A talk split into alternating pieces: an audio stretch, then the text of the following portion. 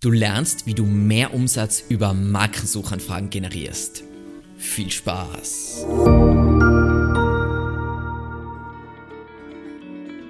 Mein Name ist Alexander Russ und SEO ist mein täglich Brot. Wir quatschen auf diesem Kanal über SEO und Content Marketing. Wenn du lernen willst, wie du nachhaltig Kunden über deine Website gewinnen kannst, dann abonniere jetzt gleich diesen Kanal. Bevor wir jetzt losstarten, was ist überhaupt eine Markensuchanfrage? Und um das zu veranschaulichen, springen wir jetzt kurz in den Google Keyword Planner. Hier sind wir also im Google Keyword Planner, wo wir recherchieren können, wie oft bestimmte Begriffe gesucht werden und was es uns das kosten würde, wenn wir Werbung darauf schalten wollen würden.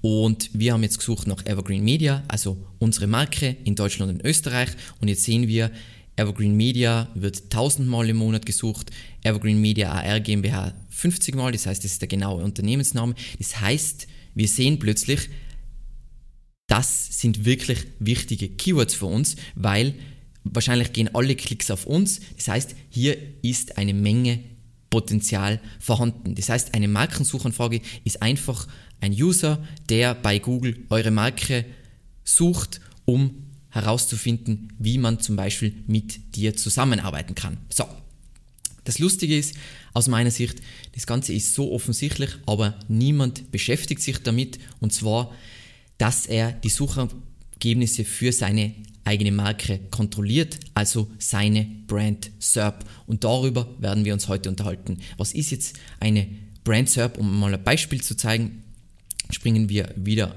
in den Browser und dann sehen wir jetzt zum Beispiel, wenn wir bei Google.at nach Evergreen Media suchen, dann sehen wir die Suchergebnisse zu unserer Brand. Da sehen wir jetzt erst einmal, dass wir Google Ads für unsere eigene Marke schalten. Dann sehen wir da von Google My Business generiert unser schönes Panel und dann sehen wir hier die Startseite mit Sitelinks.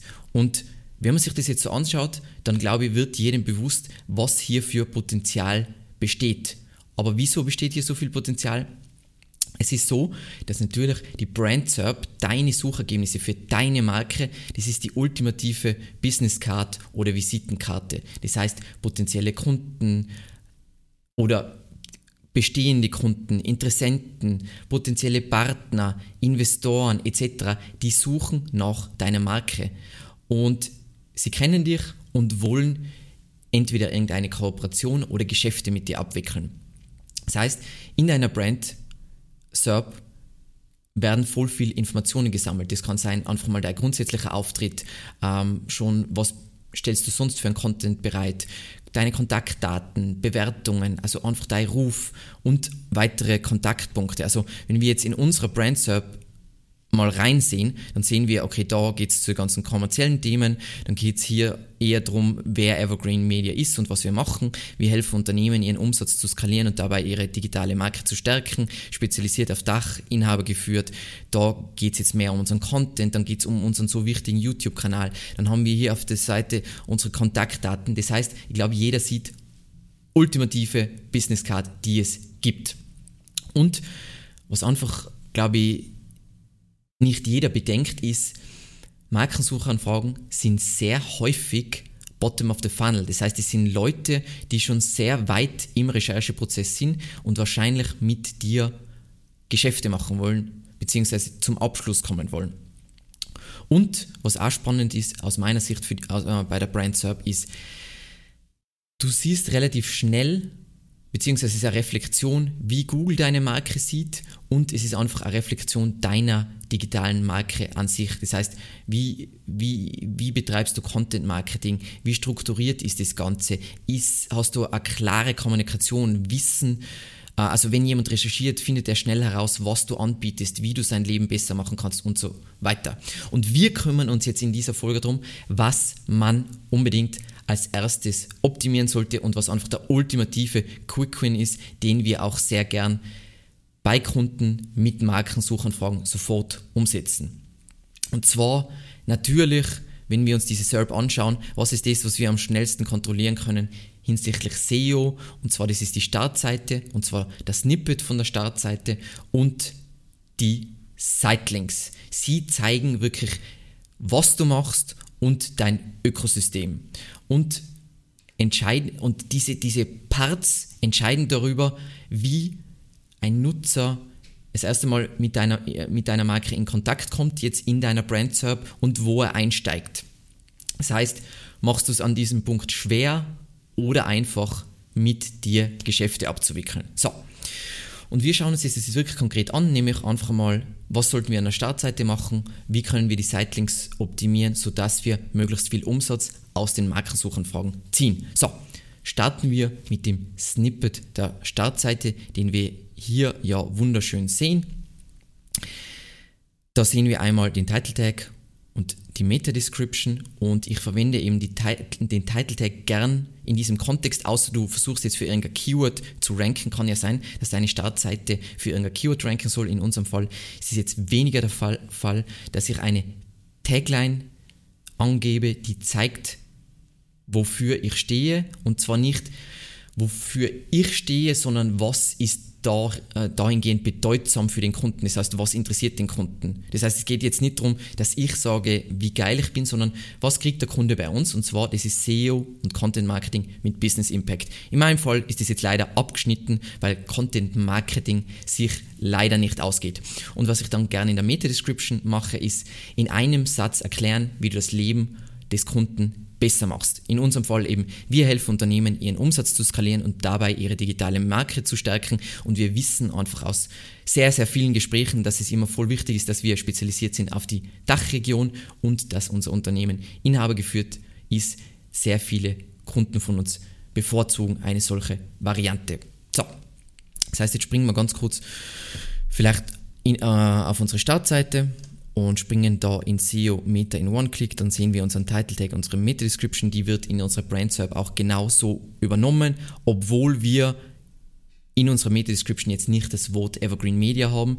Ihr kennt das, weil sonst ist es immer wichtig, in der Meta Description das Keyword drin zu haben. In diesem Fall ist das jetzt unwichtig bei der Brand SERP. Und es gibt natürlich voll viele Möglichkeiten, das super attraktiv für potenzielle Kunden zu gestalten. So, dann natürlich die sagenumwobenen Zeitlinks. Wieso sagenumwoben? Weil es einfach unglaublich viel Verwirrung zu diesen Sitelinks gibt.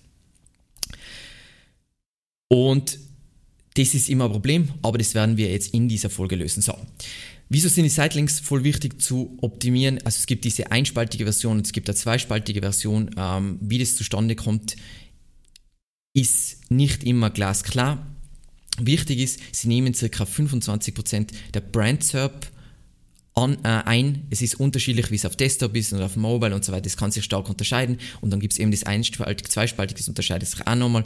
Aber das sollte dich prinzipiell nicht kümmern.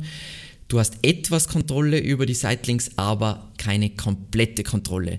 Es werden eben Seiten angezeigt, wo Google glaubt oder antizipiert, dass sie dem Nutzer bei einer bei der Markensuchanfrage weiterhilft, dass sie perfekt einsteigen.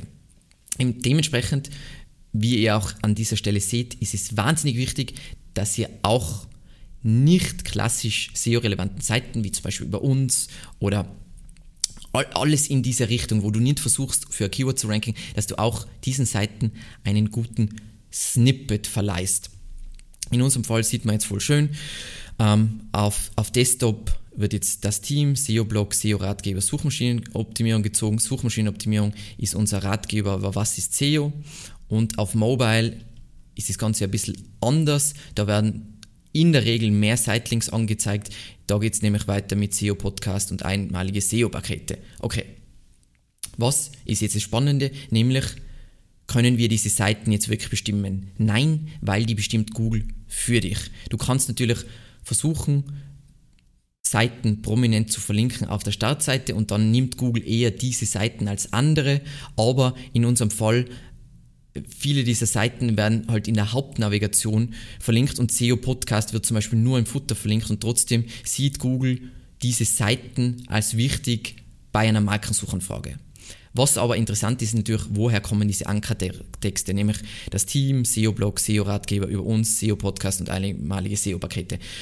Und ich habe mich aktuell sehr, sehr aktiv damit beschäftigt, weil einfach Markensuchanfragen bei uns so wichtig sind, so extrem wichtig für Conversions.